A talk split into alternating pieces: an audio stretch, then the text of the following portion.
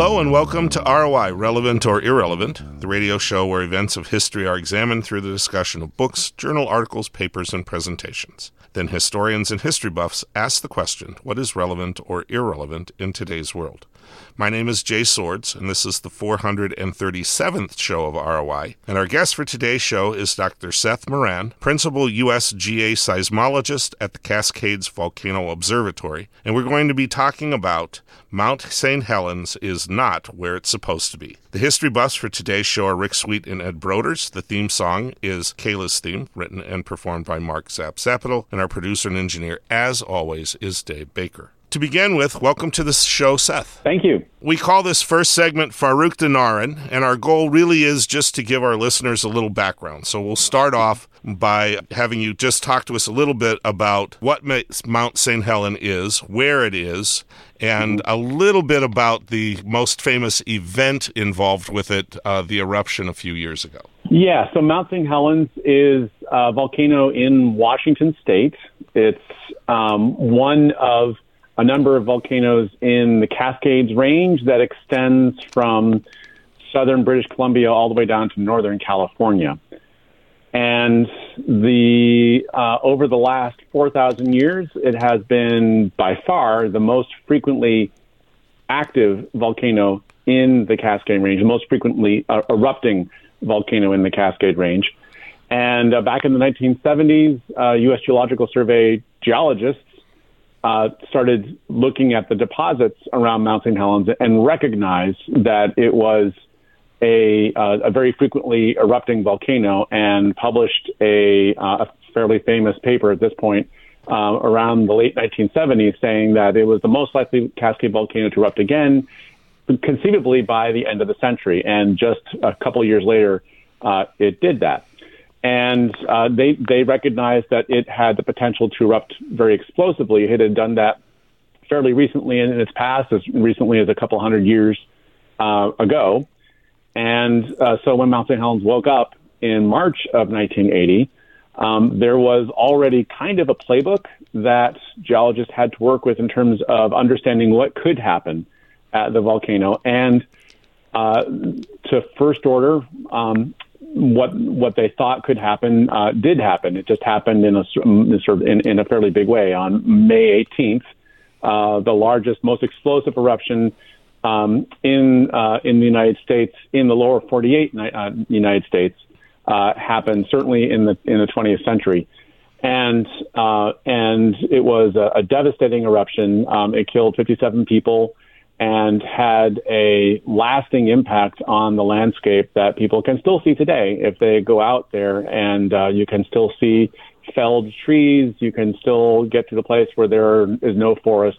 Um, you can still see the deposits. It's a it's a really uh, remarkable um, event that is still impacting the landscape and people today.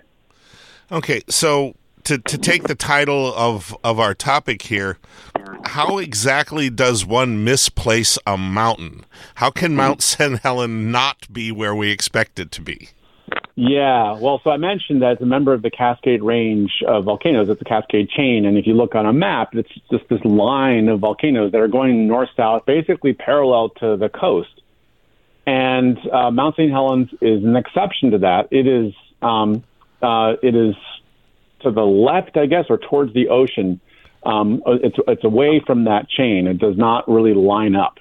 And in fact, there's a volcano called Mount Adams that is right on that chain that is um, directly uh, on the same line as Mount St. Helens. And so um, th- there's some real questions, has always been questions about, well, why is Mount St. Helens not geographically in this chain of volcanoes?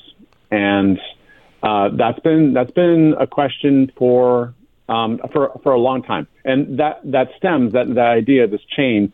Um, there's a there's a simple explanation or a simple hypothesis that relates to plate tectonics, which is the um, at this point very well established theory that the surface of the Earth is consisted of a series of plates that move around relative to each other. And along the edges is where we get most of the earthquakes and most of the volcanoes on Earth. And in the case of the Pacific Northwest, there's a plate called the Juan de Fuca that's under the Pacific Ocean. That is going underneath the North American plate that um, Mount St. Helens is on top of. And as the Juan de Fuca plate goes down, part of it melts, and uh, some of that mag- and creates magma that rises to the surface. And the plate tectonic idea is that that melting happens uh, just in a, in a in a fairly narrow area, and that's what gives us the chain.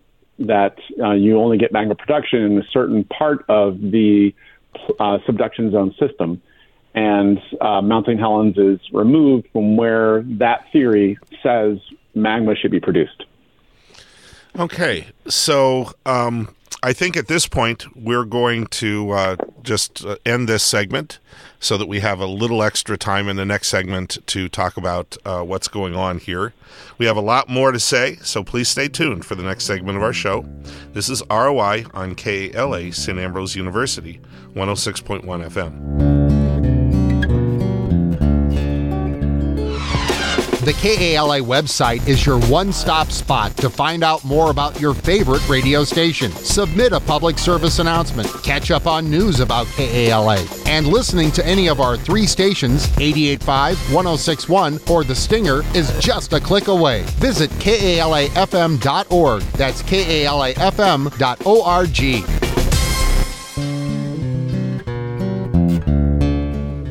Hello and welcome back to ROI, Relevant or Irrelevant, the radio show where events of history are examined through the discussion of books, journal articles, papers, and presentations. Then historians and history buffs ask the question what is relevant or irrelevant in today's world? My name is Jay Swords. This is the second segment of our show, which is referred to as the kitchen table. Our guest for today is Dr. Seth Moran, principal USGS seismologist at the Cascades Volcano Observatory, and we're talking about Mount St. Helen is not where it's supposed to be.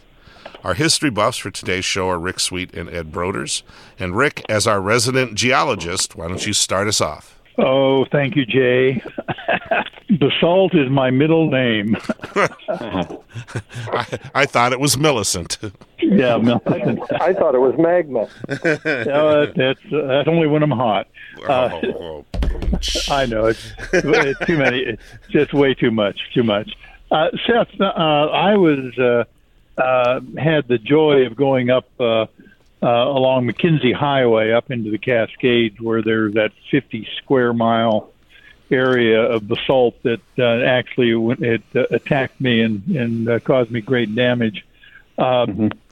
And you you made the comment. Uh, in fact, I was uh, I flew over Mount St. Helens and saw the the the devastation on the north side just completely blown out.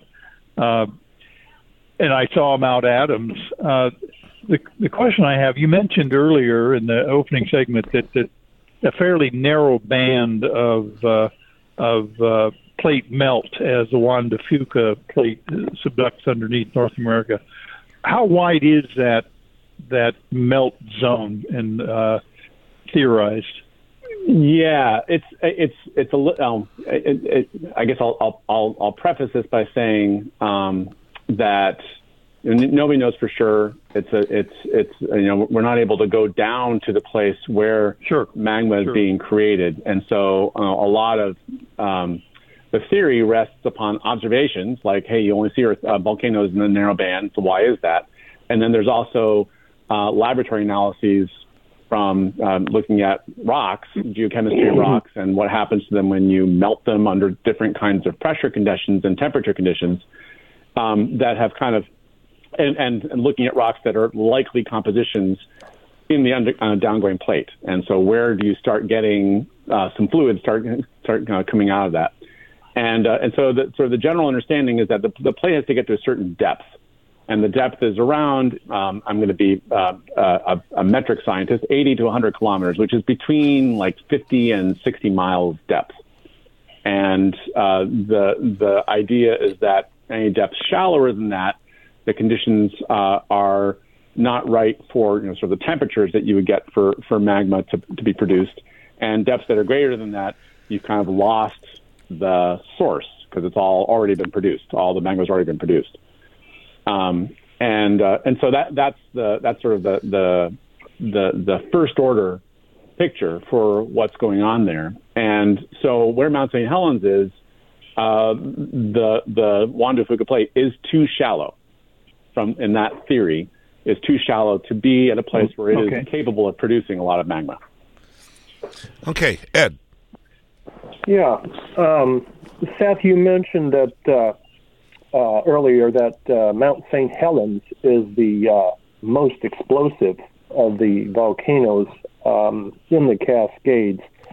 Um, can you briefly tell us why some volcanoes are um, categorized as explosive as to the other ones that we've been seeing lately on TV, uh, the Canary Islands on the island of, I believe it's La Palma, and then, um, which I would characterize kind of as an oozer.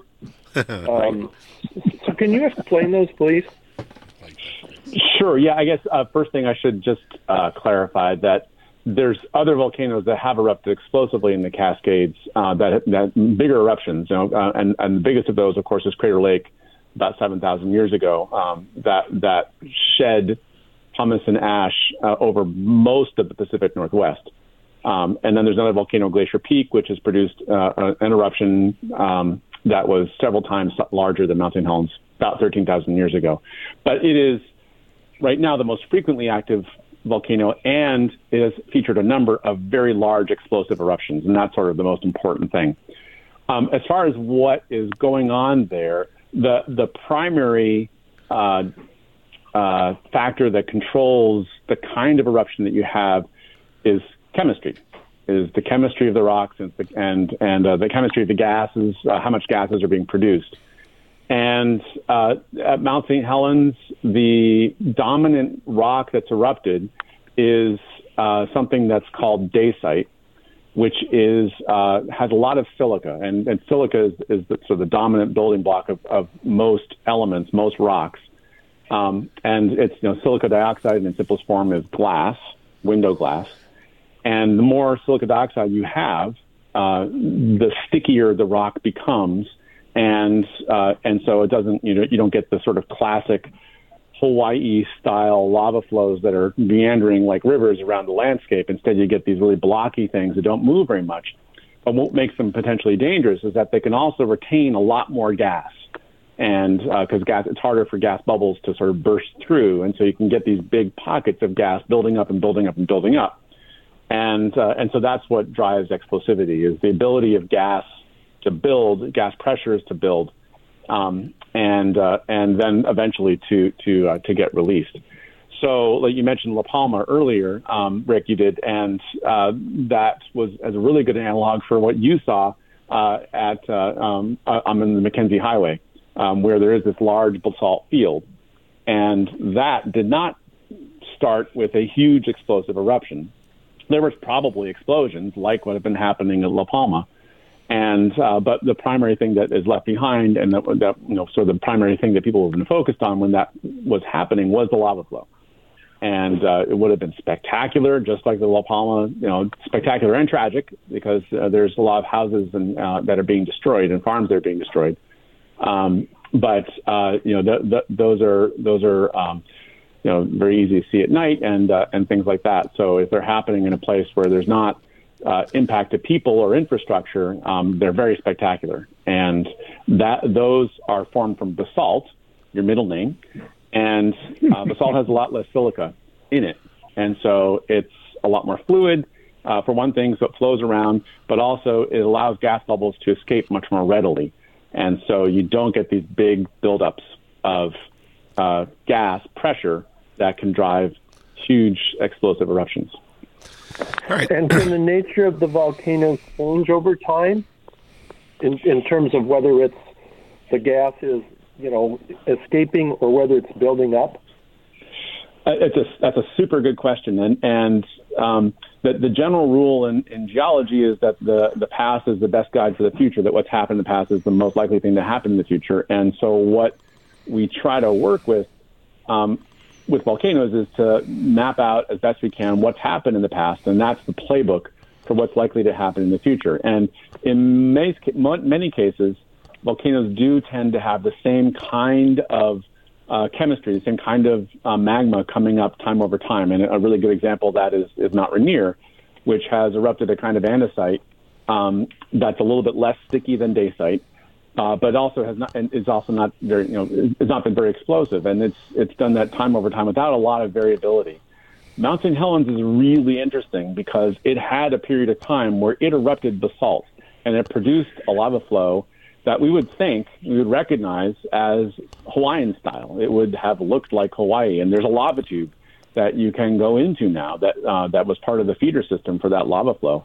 And uh, what in the heck is Mount St. Helens doing erupting basalt? And that is a pretty interesting question that is you know still out there. It means that Mount St. Helens has a more complicated playbook, and uh, when it wakes up again, um, there's a wider range of possibilities that geologists have to entertain in terms of thinking about what could happen. Okay, Seth. Uh, Ed just led me into my question because it sounds to me like Mount St. Helens is a fairly big time troublemaker. Um, it's not where it's supposed to be. It's not doing the kinds of things it's supposed to do. Uh, and it's messing around with geologists' theories about how things are supposed to work, which is the worst of all.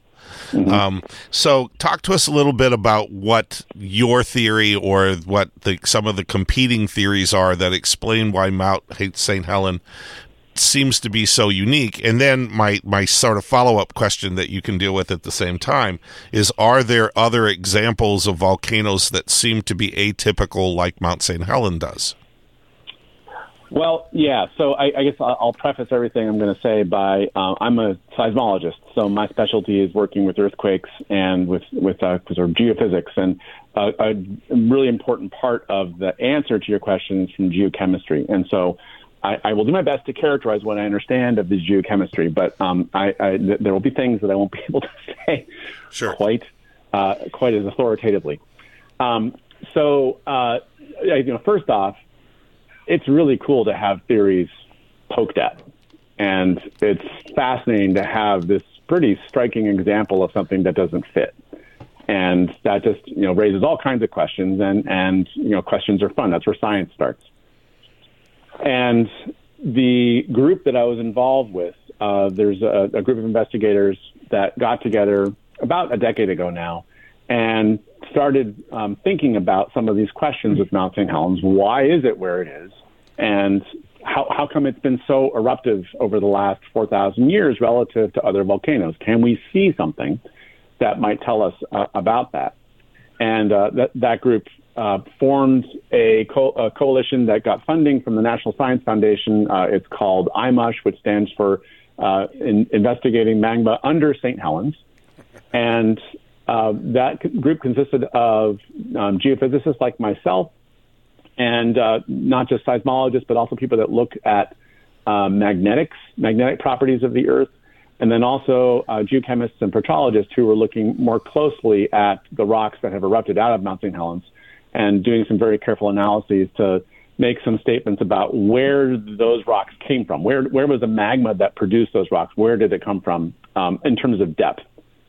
And uh, from the from the geophysics side of things, one of the really kind of unexpected and maybe tantalizing uh, results is that um, they're uh, typically what we look for when we want to want to see signs that there's a place that has um, the possibility of producing magma is, is um, we like to see a couple of, of layers in the earth, and uh, one of these layers we don't see beneath Mount St. Helens. And we do see it uh, beneath other volcanoes, but we just don't see it underneath Mount St. Helens. And um, we think that that means, and, and what that layer is, is it's the boundary between uh, the crust and the mantle. It's called the MOHO. And uh, we just we don't see a really strong signal there.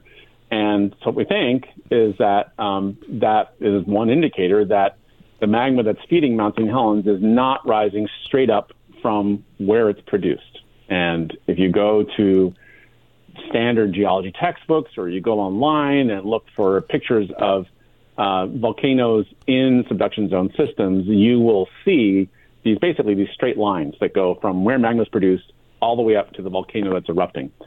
And uh, what we think we found is evidence that that's not the case at Mount St. Helens, that the magma that is uh, feeding it is probably coming from somewhere maybe closer to Mount Adams.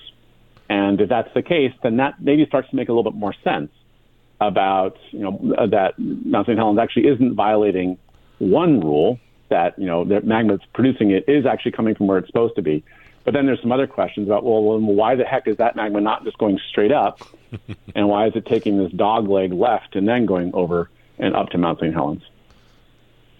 Okay, Rick. Yeah, Seth. Uh, you mentioned that uh, the source of the the uh, magma is uh, Juan de Fuca uh, plate uh, subducting. Uh, most of uh, well, most of California, Washington, Oregon, and western British Columbia are what uh, I was taught as exotic terrane. So is is the uh, underlying uh, fracture uh, plate that these states are sitting on, particularly where Mount St. Helens is, is it so fractured that you've got maybe conduits that are that are feeding uh, not only Mount St. Helens but maybe some future volcano in this area? Well, that that's certainly uh, a, thing that people have looked at as far as whether the structures of the plate that uh, the Juan de Fuca plate that's going underneath, if that's at all influencing what we see at the surface, not only in the form of, of, of volcanoes but also of, of seismicity um, in in the crust or where earthquakes are located. Um, and so there's you know there's ideas that there might have been a seamount that went down at some point and that's impacting things. Um, n- nobody's really found yet definitive evidence that that's the case, but there is some segmentation in the Cascades. It's not just this continuous chain. There's places where the um, the, the lining up of volcanoes changes from north northwest to north south to north northeast, and there's places where the, along the Cascade Range where uh, there's been more or less magma that's come out of the ground. And so in Washington, um, north of Mount St. Helens, there's really only stratovolcanoes. There's Glacier Peak, there's Mount Baker, and there's Mount Rainier. There's not much else, not, not many other places where magma's come out of the ground. But if you go south of Mount St. Helens, and particularly if you go south of Mount Hood, there's magma that's come out of the ground lots of places, not just at the single stratovolcanoes, but also in places like that lava flow that you saw uh, at McKenzie Pass. And so, it, you know, over time, over like hundreds of thousands of years, there's been a lot more magma come out of the ground in Oregon than there has been in Washington. And so there's some real questions there about what's driving that. Is that because less magma is being produced by the subducting plate in Washington versus in Oregon? Or is that because there's some kind of structural thing that's going on, either with the underlying plate or with the North American plate, that's trapping the magma in Washington and not letting it erupt relative to how much is coming out in Oregon? And uh, th- that, that's a, another kind of big question that, that is um, out there still being uh, sort of tossed around in terms of um, how you're going to go about addressing that, as well as uh, what people think is, is the, is the uh, answer. Sure. Ed. Yeah, um, Seth, you mentioned before as a seismologist that you study earthquakes and volcanoes. Um, the Cascade Range, um, I guess, I don't think most people in this country think of that as an earthquake zone, um, but it's volcanic, obviously. And then I think of the San Andreas, which to my knowledge is particularly earthquake prone, but not volcanic. Um, do some places in the world, uh, or is there a place on the West Coast where you kind of get the worst of both worlds? Well, yeah. I mean, subduction zones are the place where you get uh, both, and um, that you know, Japan is a great example of that. That you've got you know. Um, uh, volcanoes like Mount Fuji and uh, situations like back in 2014 where there was another volcano called Ontake that erupted kind of out of the blue and killed over 70 people. Um, and also, they get huge earthquakes like the Tohoku earthquake from 2011. And in the Pacific Northwest, we have the subduction zone setting, which is giving us our volcanoes. It also turns out that it has produced, as recently as the year 1700, a massive earthquake. It was a magnitude 9 plus 9.1, I think is what is modeled uh, earthquake um, in 1700. And we know about that because it created a tsunami that went all the way across the Pacific Ocean and hit Japan and killed a few people, and it was noted as in a in a in, in a couple of written records. And then there's also geologic evidence uh, that um, was indicating that there have been large large uh, large earthquakes, and that geologic evidence indicates that we should expect those kinds of earthquakes on average about every 450 to 500 years. And those would have huge impact uh, up and down uh, southern British Columbia, Washington, Oregon, Northern California.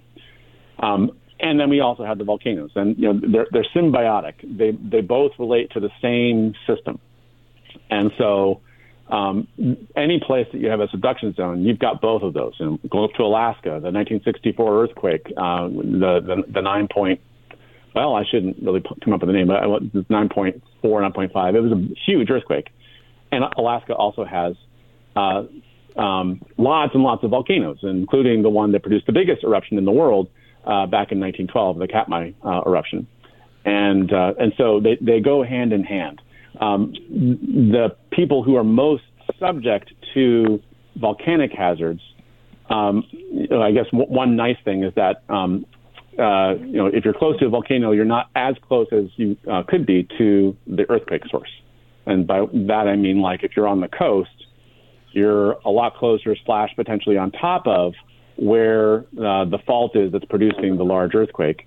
Um, the volcanoes are going to be inboard a little ways, and so folks that are close to the volcanoes are not going to get hit as hard by the large earthquake. That makes me feel only a little bit better. um, Seth, we make a habit of giving our guests the last word on the show. So, why do you think that knowing about Mount St. Helen is relevant in today's world? Uh, well, you know, we, we um, locally have the that question um, with regards to you know why should we worry about volcanoes when we have this magnitude 9.2? And um, what we've experienced, there was an eruption of Mount St. Helens in 2004 that was very minor in terms of the kind of thing that it did, the kind of eruption that it had. It was only hazardous if you were working in the crater. But for about a month, it had Washington and a good chunk of Oregon paralyzed with people who were just extraordinarily interested.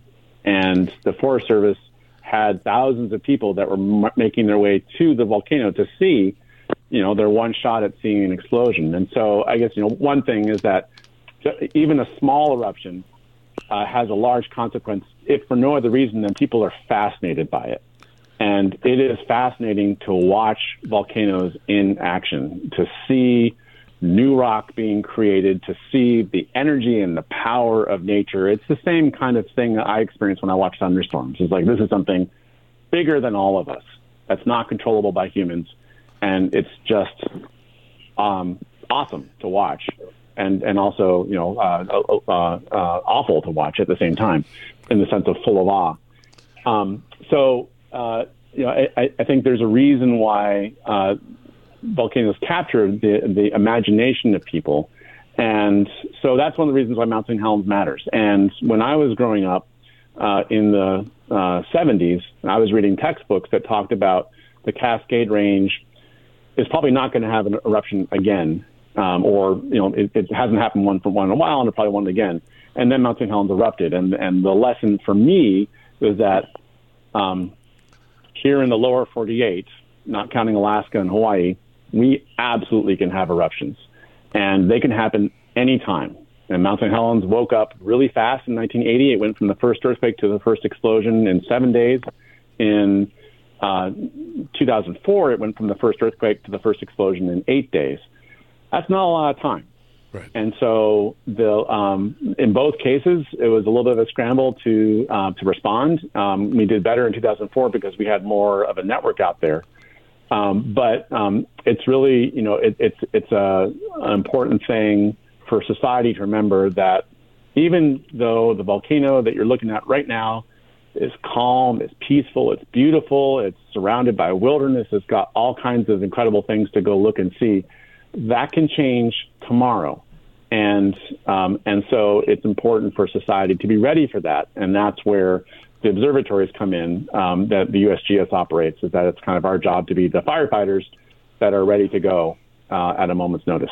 All right. When we come back, we're going to wrap things up, so please stay tuned. This is ROI on KALA St. Ambrose University, 106.1 FM. You're listening to Relevant or Irrelevant this series is produced at St. Ambrose University's KALA Radio and has been honored by the Midwest Broadcast Journalists Association and the Iowa Broadcast News Association for excellence in public affairs journalism. You can hear this edition of ROI and many previous programs in this series by visiting Spotify, Google Podcasts, SoundCloud, plus Apple Podcasts. ROI airs Friday nights at 9:30 p.m. on KALA HD2 and can also be heard at 106.1 FM in the metropolitan Quad City area. You can stream this show every Friday night at tunein.com. Search for KALA HD2.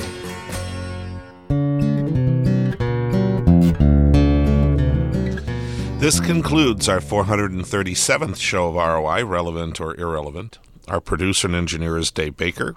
Our program manager is Rick Sweet, and the theme song for our show is titled Kayla's Theme and was written and performed by Mark Zapp Zapital. My name is Jay Swords, and we'd like to thank our guest, Dr. Seth Moran, Principal USGS Seismologist at the Cascades Volcano Observatory, who talked with us about Mount St. Helens is not where it's supposed to be. The history buffs for today's show were Rick Sweet and Ed Broders. This is ROI, relevant or irrelevant, on KALA. The views expressed on this show are not necessarily those of St. Ambrose University or KALA.